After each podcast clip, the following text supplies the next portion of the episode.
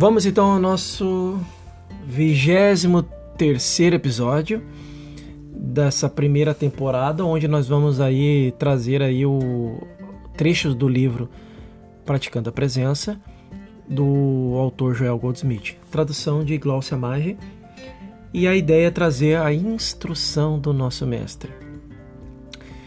O mestre nos instruiu enfaticamente quando as maneiras pelas quais podemos servir os nossos semelhantes. Sua missão foi de curar os doentes, ressuscitar os mortos e alimentar os pobres. Os pobres. Olha o tamanho amor igual esse na história eu nunca tinha visto. Agora sim, gente. Esse trecho fala no exato momento em que nós nos transformamos em caminhos pelos quais flui o amor divino, começamos a servir uns aos outros, expressando e compartilhando o amor e a devoção de tudo em que o Pai ensinou. Tem coisa, é, tem algo diferente disso que nós é, possamos fazer para que tenhamos essa paz interior, essa harmonia, esse equilíbrio? Fica esse questionamento. Porque eu acredito que não. Sinceramente, olha, eu já fiz é, de tudo um pouco nesses, nesse período de 38 anos aqui.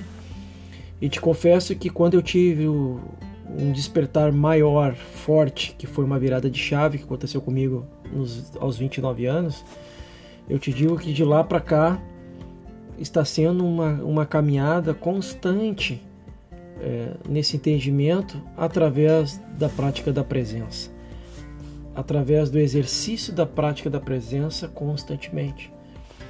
Então, se eu não buscar essa harmonia que está dentro de mim, essa presença em tudo, em tudo que eu faço, essa presença de vigiar os pensamentos e sentimentos em tudo aquilo que realizo no meu dia a dia, eu não tenho como é, entender tamanho, tamanha expressão de amor que o Pai tem por nós. E eu falo o Pai tem por nós no sentido de que essa luz que está aí, que permeia tudo, ela está para você, para que você deixe essa luz brilhar de alguma forma.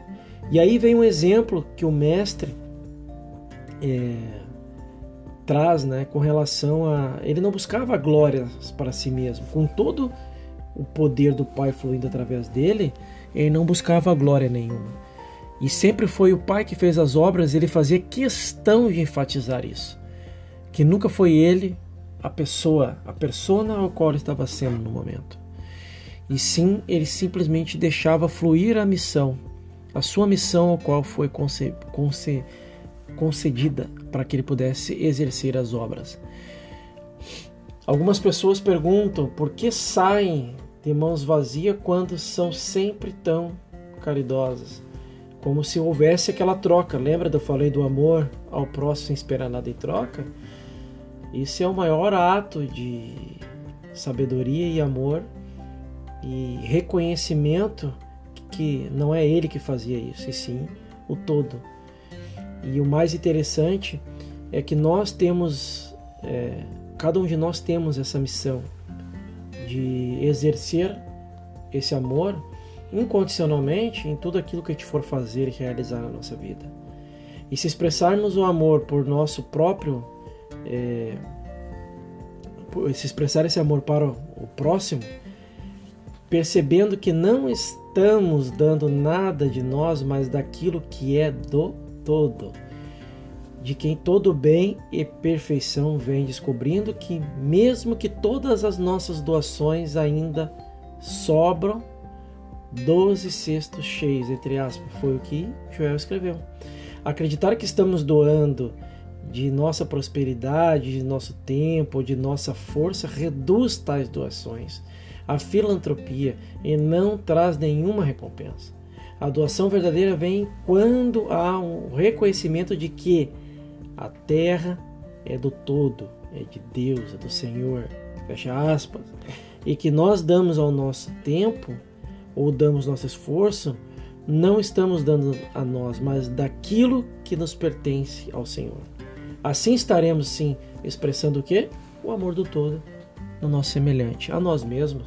Primeiro, eu costumo sempre dizer, e foi dessa forma que eu aprendi, venho aprendendo, né, com os mestres aí, e eu te digo que o maior, o maior ato, maior ação de autoestima, eu quero trazer alguma coisa voltado a isso, mas maior grau de autoestima, e isso não são palavras minhas, mas do professor Hélio Couto, ele fala que é cuida, a, amar a si mesmo cuidando da sua própria mente. Porque quando eu me amo cuidando da minha própria mente, escutando uma reflexão como essa, estudando uma obra que traz a fluidez da verdade através de cada um, cada um vai ter as suas respostas, não existe um padrão. É o maior ato de amor que um ser pode ter por si, antes de querer sair por aí se vangloriando e querendo amar o próximo de uma maneira lúdica, né? Maneira que o ego gostaria. E aí entra, né? Toda essa questão que o mestre nos ensinou que que quando uh, temos os, os, inimigos, né? Que que no decorrer da vida vamos ter, tivemos, temos e vamos continuar a ter, e de que alguma forma esses inimigos não, não tem nenhum interesse sobre nós é, em querer re, renunciar a alguma coisa através de um, é, de um perdão, vamos dizer assim. E por isso que o Pai nos ensinou, né? Perdoa-lhe, porque eles não sabem o que fazem. E quando oramos, então, e o grau de amor mais elevado que podemos ter, é, quando oramos para os nossos inimigos, pedindo para que eles é, se abram de alguma forma para a verdade, muitas vezes se tornam nossos amigos futuros. Por quê? Porque quando eu mudo, quando eu mudo a minha forma de ver aquela pessoa como inimigo e emanar amor, de alguma forma cuidar daquele ser, automaticamente o mundo, o meu mundo começa a, a, a permear de uma forma diferente porque é, eu me permiti me amar mais, cuidando da minha mente, da minha consciência, dos meus pensamentos. A gente falou muito sobre isso, né? E aí começamos, começamos de alguma forma essa prática. É, e aí o legal do você é o foco, é, não você é o foco é, traz o direcionamento para si. E por que o você é o foco e, e a prática de trabalhar os relacionamentos, né? Porque comecemos essa prática, Joel ainda descreve essa passagem é, em nossos relacionamentos. Se há pessoas com quem não nos relacionamos harmoniosamente, encontremos uma maneira de nos aquietar e rezar, orar, meditar para que o amor fraterno e a harmonia sejam estabelecidos entre nós. E que, em vez de termos inimigos, passamos a estabelecer uma relação de fraternidade espiritual e que nos torne aí o nosso relacionamento com todo é, o direito de, de, uma harmonia, uma paz, um equilíbrio. Né? Então isso é, não é possível se estamos em desarmonia com alguém. Então quando estamos em harmonia, temos que aí aquietar nossa mente na presença e essa presença é, em, é, ao alimentarmos ela né, de uma forma em amor, em gratidão, de tolerância, né? não quer dizer que você tem que conviver com pessoas assim, mas que você pode emanar uh, boas vibrações através de orações, sentimentos, através dessa prática da presença. Né? Que o ser ele reconheça de alguma forma a verdade através da consciência que está dentro dele também. Que de alguma forma o todo vai operar em todas uh, as pessoas que recebem esse tipo de oração e ele faz, e a gente não precisa nem ficar sabendo de que forma ele vai tratar é, o ego daquela pessoa que está ali. O livre-arbítrio de escolher por não, por não seguir na harmonia né? e não buscar o que veio fazer aqui. Isso é muito interessante.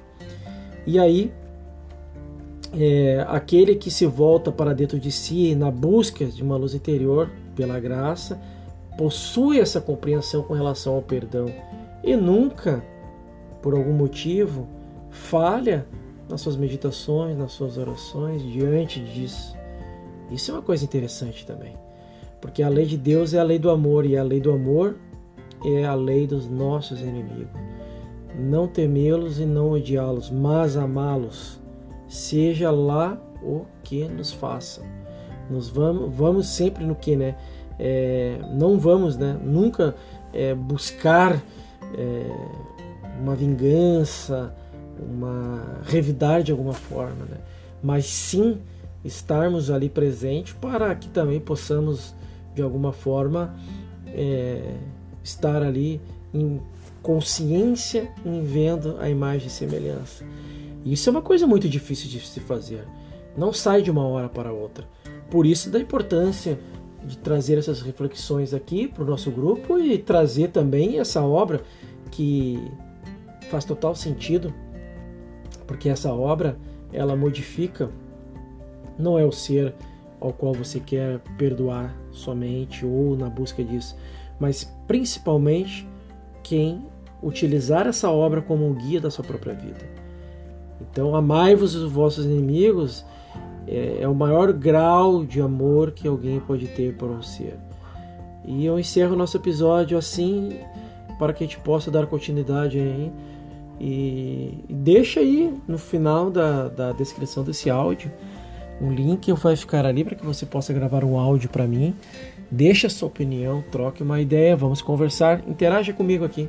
Eu te espero aí no nosso próximo episódio. Até lá!